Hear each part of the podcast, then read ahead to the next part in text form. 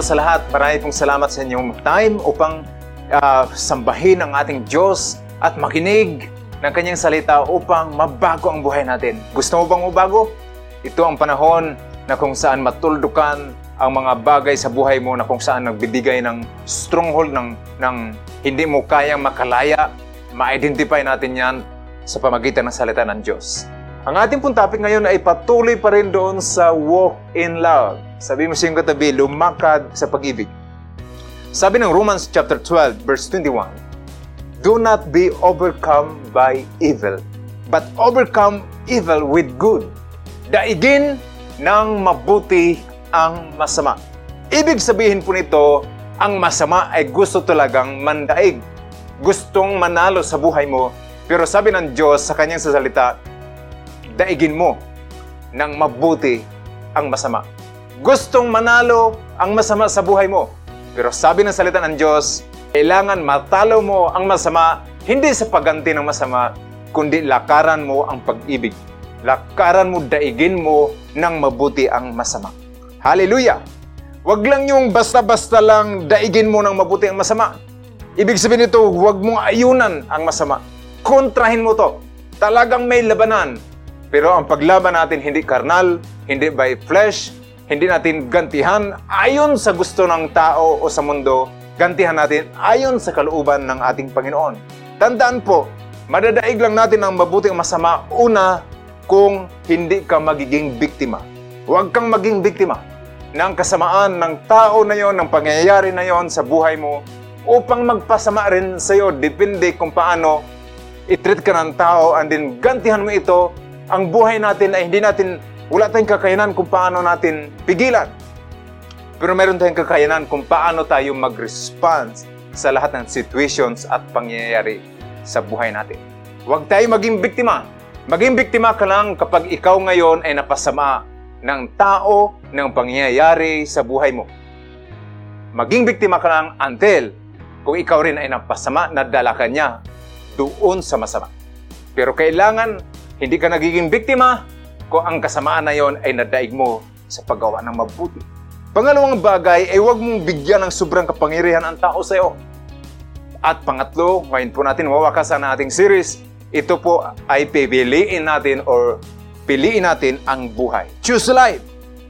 Deuteronomy chapter 30 verse 19, ito po ang sabi, This day I call the heavens and the earth as you witness against you and I have set before you life and death, blessings and curses. Now choose life so that you and your children may live. Ang buhay pala ay pinipili. Ang sumpa ay pinipili. Ang blessings ay pinipili. Life and death, blessings and curses ay pagpipili. Ang buhay natin ngayon ay ito lang po ay series ng ating harvest na tinanim natin kahapon. Kung ano ang buhay mo ngayon ay ito ay resulta sa pagpipili natin 5 years ago, 10 years ago. At kung ano ang buhay natin 5 years from now, 10 years from now, ay dahil yun sa pagpipili kung anong gusto mo. Piliin mo ba ang buhay? Piliin mo ba ang kamatayan? Piliin mo ba ang pagpapala? O pagpiliin mo ang, pagsus- ang sumpa? Ibig sabihin, hindi ka biktima ng kamatayan, ng buhay, ng blessings at ng, ng sumpa. Ikaw ngayon ang pipili. Pero sabi ng Diyos sa kanyang salita, piliin mo ang buhay upang ikaw at ang iyong pamilya, sabi niya dito, so that your, you and your children, hindi lang yung, hindi lang ikaw ang pagpapal, hindi lang yung susunod na henerasyon ang blessings, magiging blessed, kundi ikaw din. Mayroon kasing mga tao na okay na, Di baling hindi na ito makarating sa akin ang pagpapala, hindi ko maranasan ang, ang kagalakan, ang kasiyahan, nagkalooban ng Diyos. Basta yung anak ko lang, okay na yon yung apo ko, okay na yun. No! Gusto ng Diyos na bago maranasan ng apo mo, ng anak mo, ikaw muna. Kasi, pero kailangan piliin mo kung ano ang gusto mong mangyari sa buhay mo. Hallelujah! Purihin po ang Panginoon. Now, mayroon pong mga nagsasabi kasi uh, sa totoo lang, gusto mo namang piliin ang buhay. Pero the way ka mag, uh, mag-isip, mag-decide, ay bumabalik ka doon sa kamatayan, doon ka sa sumpa. Bakit? Gusto mo namang bumait, pero hindi mo magawa. Kasi may ikaw i- ngayon ay nadidiktahan ng pattern, listen, ikaw ngayon ay nadidik- nadidiktahan ng pattern sa utak mo. Ibig sabihin nito, mayroon nang nakapattern sa puso mo, sa utak mo, sa isip mo, na kahit gusto mo magbago, once na may nag-trigger doon, buwabalik ka doon sa pattern na yon. Ayaw mo naman gawin na ayaw mo naman na gawin pero nahihirapan ka. Ayaw mong gawin yung bagay na to. Gusto mo maayos, kaso lang nahirapan ka. Ang tawag po dito ay stronghold. Ano po ibig sabihin ng stronghold? Strong, malakas na hold.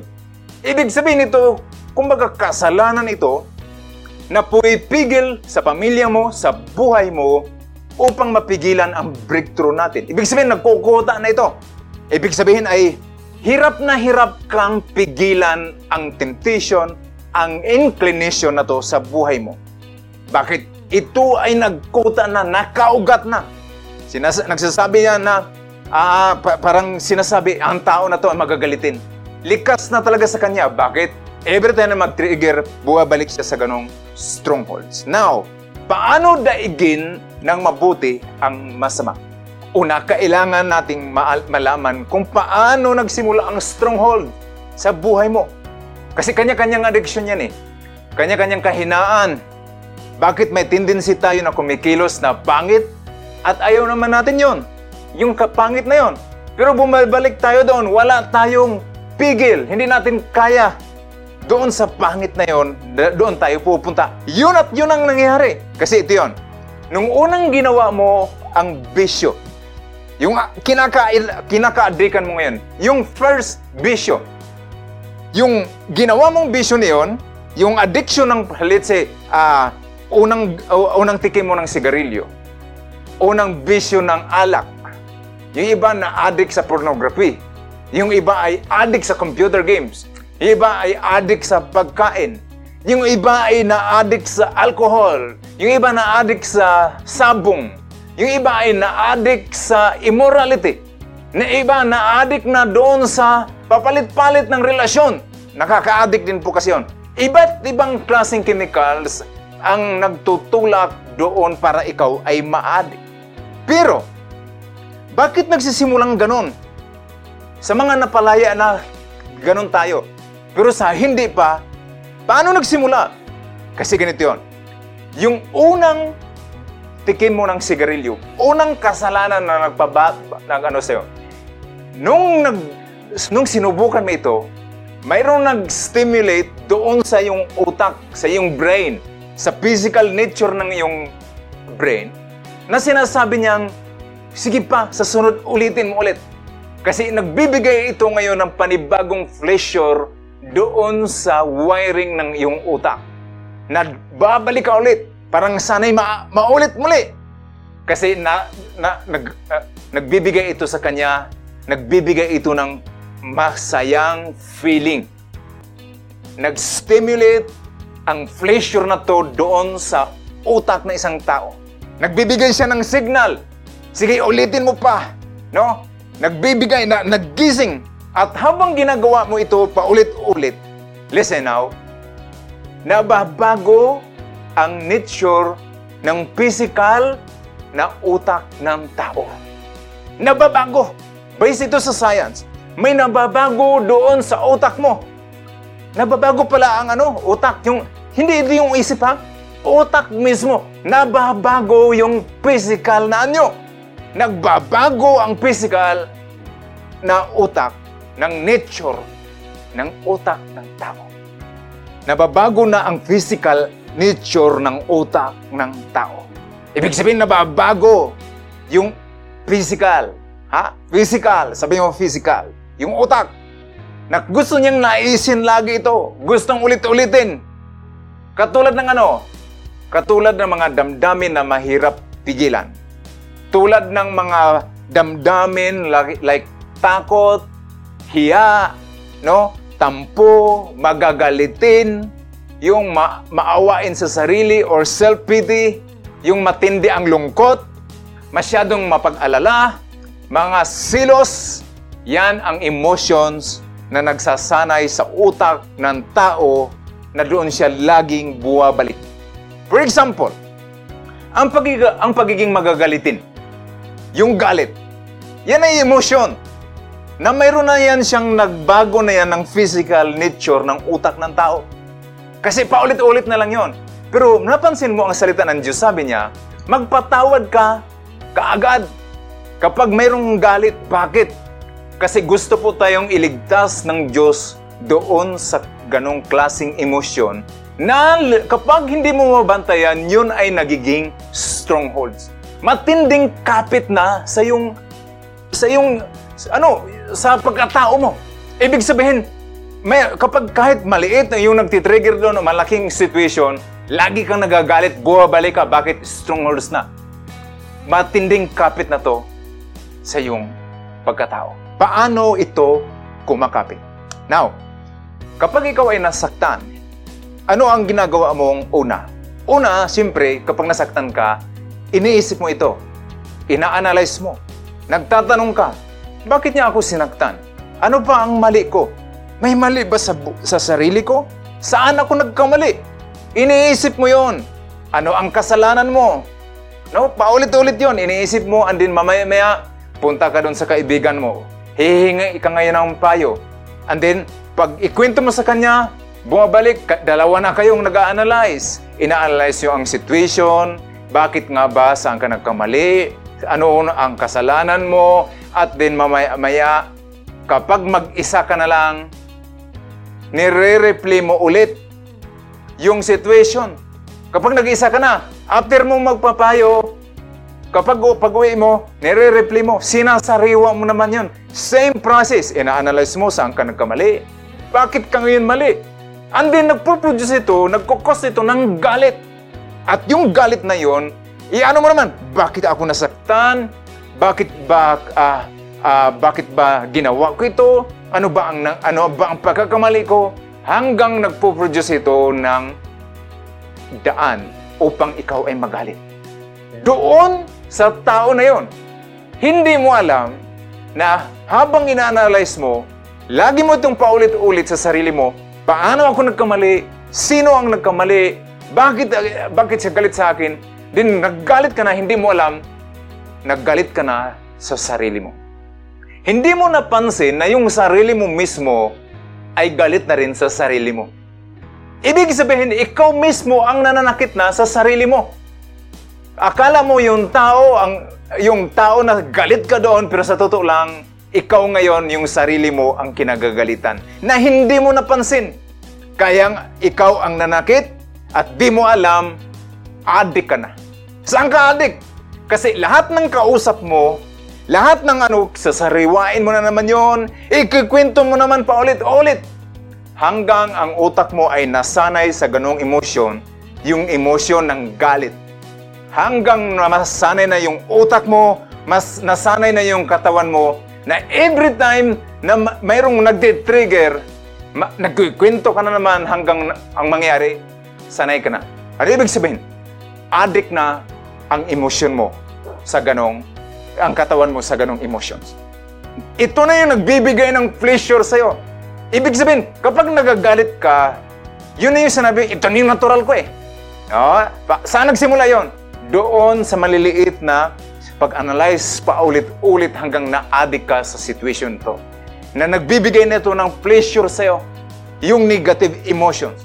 Yun ang nagbibigay ng, ng kagalakan. Masaya ka na doon. Iba, masaya kapag nagalit. Pleasure na nagbibigay ng negative emotions. Imagine, isang buwan mo itong ginagawa. Tatlong buwan mo itong ginagawa. Paulit-ulit. Kapag may makita ka pag meron kang ano, nagagalit, sinasariwa mo ito, iniisip mo ito, dalawang buwan, limang buwan, hanggang nag-iisang taon. Ano ang nangyayari sa utak mo? Binabago mo ang physical na anyo ng iyong brain. Gumagawa ka ngayon ng daan doon sa brain mo na wala naman dati yun. Dahil iniisip-isip mo ito, nagkakaroon ito ng daan, ng daan na kung saan dadaluyan ng negative emotions katulad ng galit, silos, inggit, no? At uh, iba-ibang klaseng ano, uh, self-pity, Doon yung daluyan ng ginagawa ng daan. Mayroon na nang nababago. Kasi paulit-ulit na. And then kapag hindi mo mapansin, pagdaan ng maraming taon, lagi mo itong nagagamit sa same na daanan, mapapansin mo, may daan na siya hanggang hindi lang daan, kundi mayroon ng kalsada doon sa utak mo. Ba, nagbabago na ang physical anyo ng iyong brain. Dati daan lang, and then ngayon dahil ginagamit mo ito ng same emotions, same na galit, same na engage, self-pity, o iba-ibang klase. Nagkakaroon na ito ngayon ng kalsada. At hindi lang kalsada, habang hinahayaan mo ito, patanda ka ng patanda, habang ginagawa mo ito, mayroon ng road widening na naggaganap sa utak mo. Ibig sabihin nito, hindi lang ito daanan na. Hindi lang ito basta kasada na. No, parang papunta na ito ng south. Dati, ano lang, uh, left and right, and then ngayon, uh, four lanes na hanggang nagiging six lane. Bakit? Kasi sanay na addict ka na. Ano ibig sabihin nito? Sanay ka na sa away, sanay ka na sa tampo, Every time na ano, lagi mong buwabalik, tampuhin, sanay ka na sa pag-alala, sanay ka nang magsilos. Yung iba, sanay na sa kahirapan, sanay na sa kung ano-ano, uh, pag-aalala, sanay nang magsinungaling. Ano ibig sabihin? Ibig sabihin nito, sanay ka nang pumili ng ikasasama mo. Bakit? May pleasure ka na doon. Sabi ni Dr. Caroline Leaf sa kanyang book na Switch on Your Brain, ito ang sabi niya, Tatagalogin lang natin.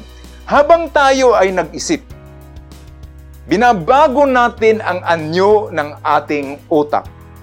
Kung kusa nating itutuon ang ating pag-iisip sa magagandang bagay, maalis ang daan sa ating utak na kung saan ay dumadaan ang mga pangit na iniisip at mapapalitan ang daang ito ng mga healthy thoughts. Dito po nagtagpo ang neuroscience at ang salita ng Diyos. Ayon sa Proverbs chapter 23 verse 7. As a man thinks in his heart, so is he. Wow! Nababago pala ang physical hitsura ng utak natin. Baguhin lang natin the way tayo mag-isip. Pastor, bakit po ako ay nagpatawad na? Nagpatawad naman po ako. And then mamamaya-maya po, ganun ulit, babalik ako, galit na naman ako. Napansin niyo yung mga struggles natin? Ayaw ko naman pong magalit. Pero hindi ko po mapigilan. Alam mo bakit? Kasi maluwang na ang daan doon sa utak mo. Matindi na yung pagbabago, yung physical nature na bago na. Kung dati ang utak mo ganito, mayroong yung kabila yan na flat na. Kaya sabi na, parang nagbago isip. Kasi yung physical nature noon, nagbago na. Dati, maliit lang na daan, at then hinahayaan mo ang ganitong emotions ang nangyayari, gumagawa siya ng kasada. Mayroon ng road widening. Na eh, pagtanda mo, kaya ang mga matatanda, habang palaki ng palaki, patanda ng patanda. Akala nila, ay, okay na ako. Oy, talaga. Pero mamaya-maya, babalik sila sa ganong klaseng emotions na ayaw naman nila. Hanggang hindi na nila maintindihan ang kailang sarili. Kasi, yes, alam ko na kung paano magbago. Nakarinig na ako kay pastor, ganito lang pala. And then mamaya, maya, naggalit ka kasi may nag-trigger doon ulit. Bakit? Nasanay na yung utak. Nasanay na doon sa ganong emotions. Doon ka lagi bumabalik. Ayaw mo naman. Akala mo may pa, yes, na, na, kaya ko na magpatawad din mo, maya, maya, trigger ulit. Doon ka ulit pumapalpak hanggang magsabi mo, hindi ko na maintindihan. May power ba talaga si Lord? Mayroon, hindi ko na maintindihan pati sarili ko. Gusto ko na magbago. Christian ako, struggle pa rin. Bakit? Kasi nagsawa ka na. At the same time, mayroon ng kakaibang nangyayari doon sa utak na. Nagpatawad na ako. Pero bakit galit na naman ako? Kasi may physical change na nangyayari sa brain mo. Gumagawa ka ng maluwang na negative, maluwang na, na na daan na negative thoughts doon sa utak natin. Now, ano ang gagawin natin upang madaig ng mabuti ang masama? Romans chapter 12 verse 2. Do not copy the behavior and customs of this world, but let God transform you into a new person by changing the way you think.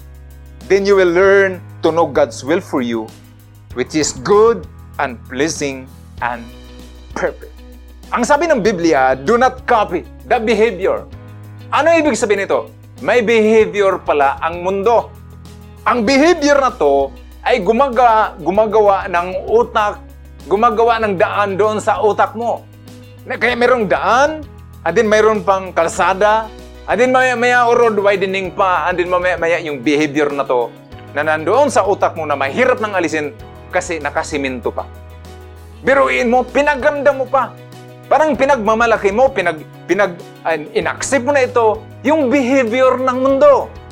Pero sabi ng Biblia, The Bible, ang sabi ng Biblia is, mabago mo to by changing. Baguhin mo. Change the way you think. Anong ibig sabihin nito? Na mababago ang daan sa utak mo. May bago, bago mangyari ang pagbabago sa panlabas na situation. Sino dito gusto mong mababago yung state ng kabuhayan mo, ng, bu- ng, ng relasyon mo sa panlabas? Bago mangyari yun, mayroon munang mangyaring pagbabago sa ating loob. Yung iba kasi gustong mabago ang panlabas. Hindi naman nababago ang loob. Kaya nga, na, sabi niya, total, ganun lang din. Parang hindi ko kaya. Ganito na lang. Listen, may pag-asa. Baguhin mo ang iyong pag-iisip.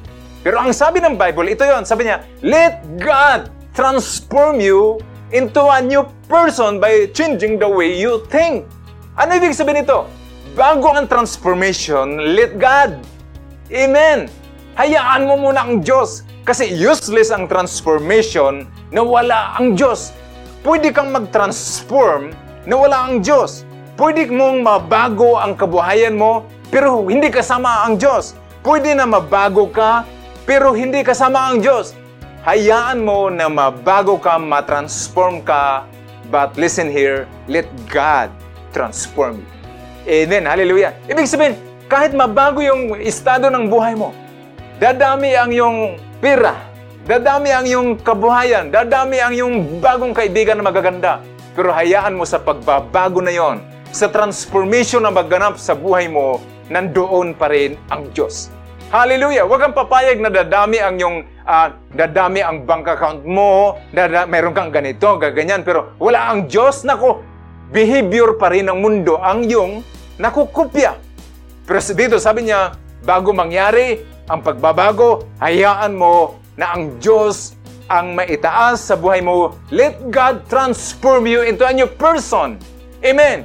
Ang hugot na yung pagbabago, sabi mo, is Lord, ikaw na kasi ang maghari sa buhay ko. Hayaan mo akong baguhin ayon sa gusto mo. Kaya nga sabi diyan, let God. Basahin po natin ang Romans chapter 12 verse 2. Sabi niya, Do not copy the behavior and customs of this world.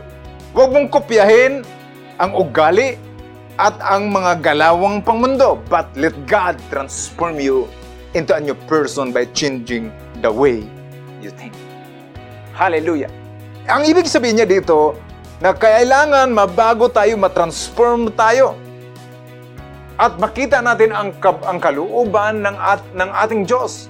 Na ang kalooban niya ay perfect, mahusay at kaaya-aya sa Kanya. Paano natin makuha ang uh, ganong blessings? Bago mangyari yon, kailangan may mabago na daan sa ating isipan. Na kailangan matransform the way tayo mag-isip. At sa ating pag-iisip na yon, kasama natin ang Diyos. Kasi kapag wala nga, hindi natin kasama ang Diyos, imposible na mabago yon at makuha natin ang pagpapala na ang kanyang kalooban ay perfect holy, and acceptable, pleasing to the Lord. Amen. Hallelujah. Now, kung ang isip mo ang kailangan ay mabago, at sabi mo, pambihira, parang ang hirap yata magbago. Yes, mahirap pong magbago. Hindi po basta-basta magbago. Mahirap baguhin ang iyong isip. Doon, kailangan natin ng Diyos at kailangan natin ng kapilowship. Kaya next week po, aralin po natin ang turo ng fellowship. Kasi ang fellowship, yun ang babasag sa mga bagay na hindi kaya nating basagin mag-isa. Kung hindi mo kailangan, kung hindi mo kaya mag-isa, doon mo kailangan ng kasama.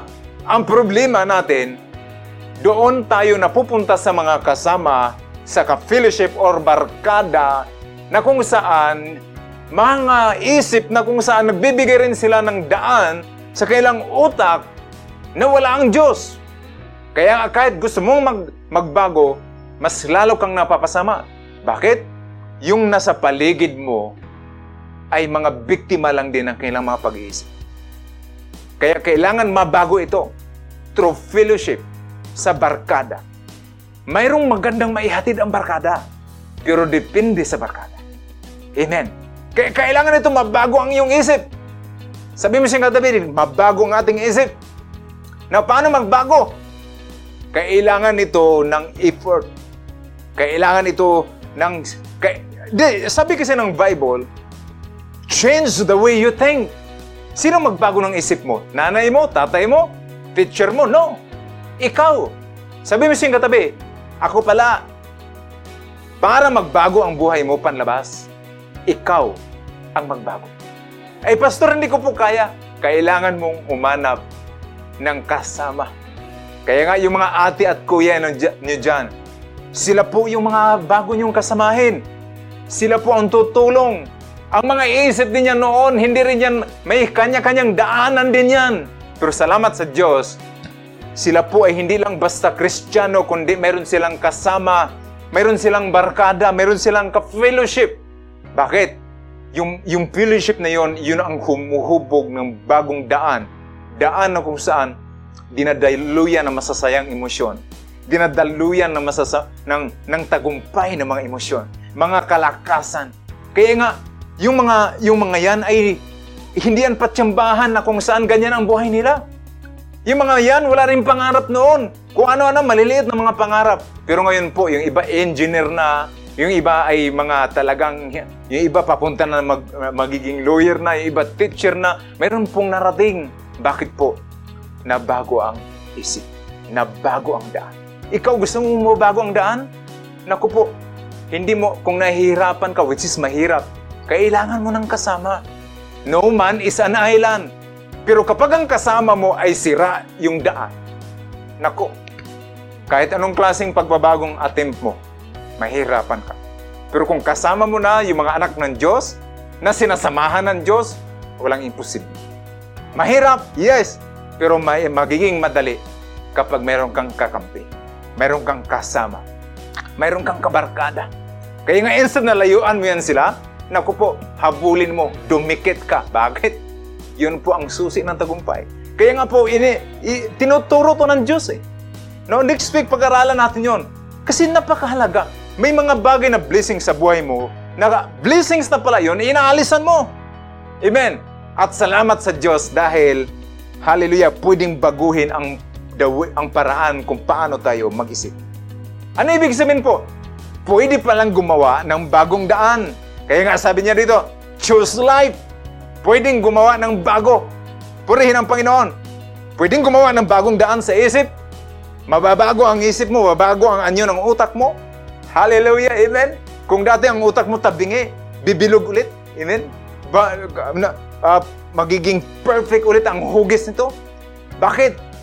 Kasi inalagaan mo, mayroon ka ng bagong daan ulit. Inaayos mo to. Lord, turuan mo ako ng iyong kaparaanan. Bakit gusto kong mabago ang aking ang aking anyo ng aking yung hugis ng aking o ng aking utak na madaluyan ng masasayang emosyon. Ang masasayang emosyon, resulta yan doon sa pagbabago ng anyo ng utak mo. Kaya kapag lagi ka nag-alala, lagi na lang galit, laging silos, laging kung ano-anong klase, mga talunan na klaseng pananalita. Alam mo bakit? Yung utak ng tao na yon ay tabingi na nabago ng ganong emosyon. Pero praise God dahil kayang baguhin sa pamagitan ng salita ng Diyos. Ano ang ibig sabihin? Sabi niya, huwag mong kopyahin ang behavior ng mundo at anumang mga galawan nila kundi magbago ka the way ka mag-isip. Kaya nga ang pag-iisip po, pinipili. Mahirap pong gawin, pero walang imposible sa ating Panginoon. Hallelujah. At kapag nabago mo na ang isip mo, mapapansin mo, mababago na ang iyong pananalita. Kapag nababago ang iyong pananalita, magbabago ang iyong mga ginagawa. Akala niya iba, gagawin ang, ang gagawa, ayusin ang mga panlabas, mga behavior, yung mga galaw, bago maabago ang isip. No, nagsisimula ang pagbabago sa ating isip. Powerful ang iyong isip. Kapag hindi mo ito nabantayan, hindi mo ito inalagaan, ipapahamak ka ng iyong iniisip. Magiging marites ka. Magiging judgmental ka. Mag- magsasalita ka ng pangit na mga pananalita. Hanggang pangit ng iyong actions, hanggang ang makikita mo sa iyong paligid, pangit. Alam mo, yung tahanan na pangit ang nangyayari sa kanilang paligid, bantayan mo kung paano sila gumalaw. At obserbahan nyo kung paano kayo manalita. Lalo na, ngayon, obserbahan mo kung paano sila mag-isip. Isip ng mundo. Pero ang Diyos gusto kang i-save. Gusto kang iligtas sa ganong, ka, ganong kaisipan. Kaya mayroong salita ang Diyos. Bakit po? Iligtas ka sa mga daan na kung saan daan ng kahirapan, daan ng galit, daan na kung saan aalipinin ka. Bago mo maayos ang purma ng iyong buhay, panlabas. Kailangan mayroong bagong pag-iisip na maganap sa ating utak. Amen. Kaya nga po, ito po ang, ang unang sermon ni Jesus Christ sa Matthew. Ang unang sermon niya, ito po, sabi niya, Matthew chapter 4 verse 17. From the time when Jesus began to preach, ito ang message niya. Repent for the kingdom of God is near.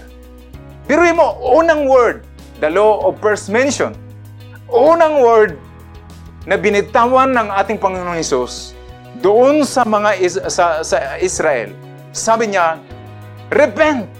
Ano ibig sabihin ng repent? Sa original language nito ay metanoia. Ano ibig sabihin nun? Meta is change, noia is mind. Repentance means change your mind. Ano ibig sabihin? Baguhin mo ang iyong dawig ka mag-isip. Romans chapter 2 verse 4. Ito ang sabi ni Paul. Do you despise the riches of His goodness, forbearance, and long-suffering, not knowing that the goodness of God leads you to repentance? Ibig sabihin nito, ang kabutihan ng Diyos ay nagbabago ng isip. Amen. Kasi po, ang kabutihan ng Diyos ay nagbabago po ng daan sa isip natin. Kasi ganito, sanay ang tao na nababago ang kanilang isip sa masama. Hindi nababago ang kanilang isip dahil ang Diyos ay mabuti. Nababago ang isip nila doon sa masama. Kaya ang resulta, ang foundation ng kanilang buhay ay masama. Halimbawa, nag na, nakakapag-isip ka lang sa Diyos, nakakatawag ka lang sa Diyos kapag may bagyo. Ibig sabihin, ang foundation mo ay masama. Hmm? Sa mga nag exam nakakapag-pray lang na, Lord, pabor, kasi baka babagsak sila. Ang foundation nila ay masama. Yung iba, nakakapag-pray lang, nagsisimba lang, tumatawag lang sa Diyos kapag may sakit na. Yung iba, tumatawag lang sa Diyos, nananalangin kapag walang-wala na talaga, wala nang pira. Yung iba, kung hindi na makapag-pray, kung wala nang mga, ano, yung, uh, hindi na makapag, uh, kumbaga, hindi na makapagpanalangin, nananalangin lang kapag mayroong kailangan. Bakit? Kasi ang foundation, pundasyon ng kailang utak dahil ang Diyos ay gumaganti doon sa pag, paglapit nila sa Panginoon. Ang pundasyon nila ay kasamaan. Hindi na babago na ang Diyos, hindi nababago ang isip nila na ang Diyos ay mabuti. Ang pundasyon kapag mabuti, nako, kapag isipin mo, Lord, mabuti ka pala. Ang Diyos ay mabuti, ang isip mo nagiging mabuti. Ang galaw mo, ang, mak- ang makikita mo, mabuti. Kasi ang, ang Diyos, dalawang klaseng tao eh. Yung isa nababago dahil sa galit ng tatay. Pero yung isa nababago dahil ang tatay niya ay mabait. Saan ang gusto mo? Nababago ka sa galit o nababago ka dahil mabuti? Alam mo, may dalawang klaseng pagbabago. May dalawang klaseng repentance. Yung iba takot sa Diyos. Magrepent ako, magsisi ako. Magbago ako kasi baka may impyerno ako. Yung isa naman, magbabago ako ng isip dahil ang Diyos ay mabuti. See? Ano bang gusto mo? Mababago ka, magrepent ka dahil masama? O magre-repent ka dahil ang Diyos ay mabuti? Kaya nga sabi niya dito, the goodness of God leads you to repentance. Nagbabago ka dahil ang Diyos ay mabuti. Hindi ka nagbabago dahil ang Diyos na to ay nag, nagbibigay ng parusa doon sa makasalanan. Kaya kapag mabago ka na ang Diyos ay hindi laban sa'yo, na bago ang isip mo na ang Diyos pala ay mabuti para sa'yo, although maimpirno ang tao dahil sa kasalanan, pero gumawa ang Diyos na to ng paraan para maabot kang muli, mababago ka sa, para sa kabutihan. Kaya nga ang, ang kalagayan mo ngayon bilang tao, kung ang Diyos ay malayo sa iyo, depende ito sa dawi ka mag-approach sa Kanya. Kung siya talaga, kung siya ay na, Diyos na nag-aabang lang para magkamali ka, malayo ang loob mo sa Kanya. Pero kapag siya ay Diyos ng pag-ibig, nako, ikaw ay malapit sa Kanya. Subukan mo to. Kung ang tatay mo ay laging namamalo dahil mahal ka niya, Naridisiplina ka, sumusunod ka sa Kanya, pero sumusunod ka dahil ayaw mong mapalo. Pero, kapag ang tatay mo ay nagdidisiplina ng ibang klasing pamaraan, ang pundasyon ay pag-ibig, nagiging close ka sa tatay. Sumusunod ka pa rin, pero hindi dahil sa takot, kundi sumusunod ka dahil sa pag-ibig. Hallelujah, Amen! Ang pag-ibig ay nagbabago. Listen carefully here. Ang Diyos ay Diyos ng pag-ibig. Ano ibig sabihin nito? Magbago ka, baguhin ang isip mo. Na ang Diyos na to ay hindi laban sa iyo. Kakampi mo ang Diyos. Kakampi mo siya sa pagtupad ng pangarap mo. Kakampi mo siya kahit iniiwan ka ng iba, sinaktan ka ng iba, pero siya ay Diyos na nanatili para sa iyo. Kahit ikaw na ay sumusuko sa sarili mo, pero ang Diyos ay hindi sumusuko sa iyo. Kahit ikaw ay hindi tapat, pero siya ay laging tapat. Kahit ikaw na hindi mo mahal ang sarili mo, pero siya ay laging nagmamahal sa iyo. Change your mind that He is good. He is not against you. He is for you. Kapatid, ito yung panahon na magbago ka ng pag-iisip na ang Diyos na to ay kakampi mo sa pag-angat ng buhay mo. Huwag mo akalain na iniwan ka ng Diyos. Hindi mo ba napapansin, lagi, kahit ikaw ay masama, kahit ikaw ay nagkakamali, sinisikatan ka pa rin ng araw. Binibigyan ka pa rin niya ng hangin para meron kang hininga. Binibigyan ka pa rin ng mga opportunities. Kahit na inabuso mo ang katawan mo sa anumang klaseng uh, nag-aalipin, sa alak o anumang klaseng bisyo, hindi mo napansin buhay ka pa hanggang ngayon. Alam mo ibig sabihin nun? Mahal ka ng Diyos. Magbago ka dahil siya ay Diyos na mabuti para sa iyo. Patuloy kanyang nire-reach out Naway sa panahong ito, huwag kang tumakbo para sa Kanya. Siya ang kakampi mo. Ang mga tao, maaaring kakampi mo sila ilang buwan, ilang taon, pero ang Diyos ay laging nananatili sa iyo. Kaya habang may pagkakataon, hindi pa nakasara ang pinto para sa iyo. Huwag mong tuldukan ang buhay mo. Hindi pa nakasara ang pinto, hindi pa dumating ang Diyos para hatulan ang makasalanan. Ibig sabihin, kapatid, chance mo ngayon. Bukas ang pinto, bukas ang pag-ibig, naka, naka, naka, nakadipa ang Diyos doon sa cross para sabihin niya, Anak, ganito ako namatay sa iyo. Kahit ikaw ay pasaway, kahit ikaw ay makasalanan, pero bukas ang pinto ngayon para ma-reconcile ka sa Diyos. At dapat mong makita, dapat mong maunawaan na yung kamatayan niya sa cross ay bayad ng ating kasalanan. Dapat mong maunawaan na ang Diyos na to ay nag-abot sa atin. Baka sinasabi mo, pinabayaan na ako ng Diyos. Pinabayaan na ako ng Diyos kaya ganito ang buhay ko. No, hindi ka iniwan ng Diyos. In fact, nung nakikinig ka ngayon, ngayon na nakikinig ka, ito yung pagkakataon na magbago ang isip mo na, Panginoon, mayroon ka palang pag, mayroong pag-asa sa buhay ko na gusto kong lumapit mo ni. Ito yung chance mo na ikaw ay mabago ang buhay mo kapag ikaw ay lumapit at mabago ang isip mo na, Lord, ikaw ay mabuti para sa akin. Amen? Mayroong babago, babago sa utak. Amen? May mag, mababago na anyo ang utak natin. Anong ibig sabihin nito? Mayroong chance na ang Diyos ay kaya kang baguhin. Hallelujah. Makipag-cooperate ka sa Kanya. Amen. Sabi ni Paul sa Philippians chapter 4 verse 8. Ito ang sabi niya. Finally, my brothers and sisters. Mga brother and sisters dyan, na mga nagsawa na na kung saan parang nagbago, parang nagsawa na silang magbago, magpatuloy sa Panginoon. Ito ang word para sa iyo. Finally, brothers and sisters, whatever is true, whatever is noble, whatever is right, whatever is pure, whatever is lovely, whatever is admirable, whatever is anything is excellent or praiseworthy. Think about such thing. Isipin daw natin ang ganong mga bagay. Tagalogin natin. Sa katapos-tapusan mga kapatid, ano mga mga bagay na totoo?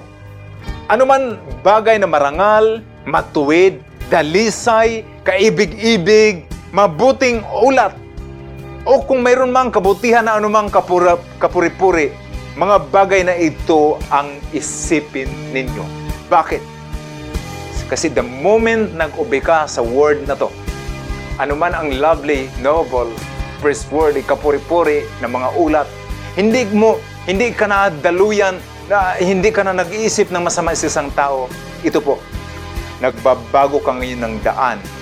Daan na kung saan gusto mong padaluyin ang mabubuting bagay sa buhay. Magugulat ka. Yung bagay na desire ng puso mo na gusto mong mangyari sa iyo at sa pamilya mo, mabubuting bagay, dadaloy. Darating sa pamilya mo, darating sa buhay mo. Bakit?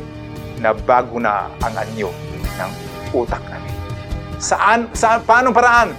Isipin natin ang ano? Isipin natin ang mga bagay na matuwid, marangal, dalisay, kaibig-ibig, mabuting ulat, kabutihan, anumang kapuri-puri. Once na ginawa natin ito, kapatid, may mangyaring kakaiba sa buhay natin. Ano ibig sabihin? Da- nadaig mo ng mabuti ang masama. Kapag lumakad ka sa pag-ibig, hindi hindi ka matatalo ng mga sitwasyon, kundi ikaw ay mananalo sa lahat ng klaseng situations. Yung pinapangarap mo, magiging totoo. Kasi ang isip mo na bago na dahil inayon mo ang isip mo doon sa katotohanan sa salita ng Diyos. There is freedom in Christ. Mayroon ng katuparan. Yung mga bagay na imposible, magiging imposible. Bakit? Sinunod mo ang salita ng Diyos. Walk in love. Yan lang po ang makapagdaig sa masama. Madaig ng masama, ng mabuti ang masama. Purihin po ang Panginoon. God bless you sa iyo, sa iyo ngayon. Alam ko, may merong ah, alam ko excited ka sa gagawin ni Lord. Hallelujah. May mababago sa anyo ng isip mo. Amen. Hallelujah. Sinong gusto dito may mabago sa buhay mo? Hallelujah. Isipin mong mabuti ang preaching na to. Kung gusto mo may marating ka, mabago ang future mo, sabi ng Lord, choose life. Ang buhay natin ay resulta ng mga desisyon natin 5 years from now. At kung ano ang buhay natin bukas, ay dahil sa desisyon na gagawin mo ngayon. Anong klaseng desisyon yon? Desisyonan mo na mag-isip ng mga mabuting bagay ayon sa salita ng Diyos. Kapuri-puri, mahusay, sabi niya dito, anumang bagay na mabuti, dalisay, matuwid, marangal. Isipin mo yon. Huwag kang mag-entertain ng kung ano-anong mga iniisip na, ba, na mga iniisip ng pangmundo. Huwag tanggalin mo na yon, kundi magbago ka. Mahalin mo si Lord. Mahalin mo ang iyong kapatiran. Kasi sila yung kasama mo sa journey na to na maabot mo ang tunay na pagdaig ng mabuti sa masama. Let's pray. Panginoon, salamat po sa katotohanan ito. Salamat Lord na may pag-asa na mabago ang anyo ng aming utang. Dahil dadaluyan ito ng mabubuti, mabubuti na aming iniisip. Lord, napakahirap mag-isip ng mabuti. Kaya Lord, salamat sa mga taong pinadala niyo sa buhay namin. Salamat sa iyong salita dahil ito ang paraan na aming hinuhugutan, Pinoon. Dito namin ipapattern ang aming isip sa iyong salita. Salamat po sa iyong mga anak. Pagpalain niyo sila. I declare in the mighty name of Jesus. Hallelujah. na Lord yung mga iniisip ng, ng mga ng iyong mga anak sa panahong ito. So, sa sunod na buwan at sa buong isang taon, Panginoon Lord ay ayon sa iyong salita. I-bless niyo sila, Panginoon, and I declare makikita nila yung change na hinahanap nila. Yung pagbabago na gusto nila, Panginoon. Hallelujah. Purihin ka in the mighty name of Jesus. Amen. Amen. See you po next week. God bless you.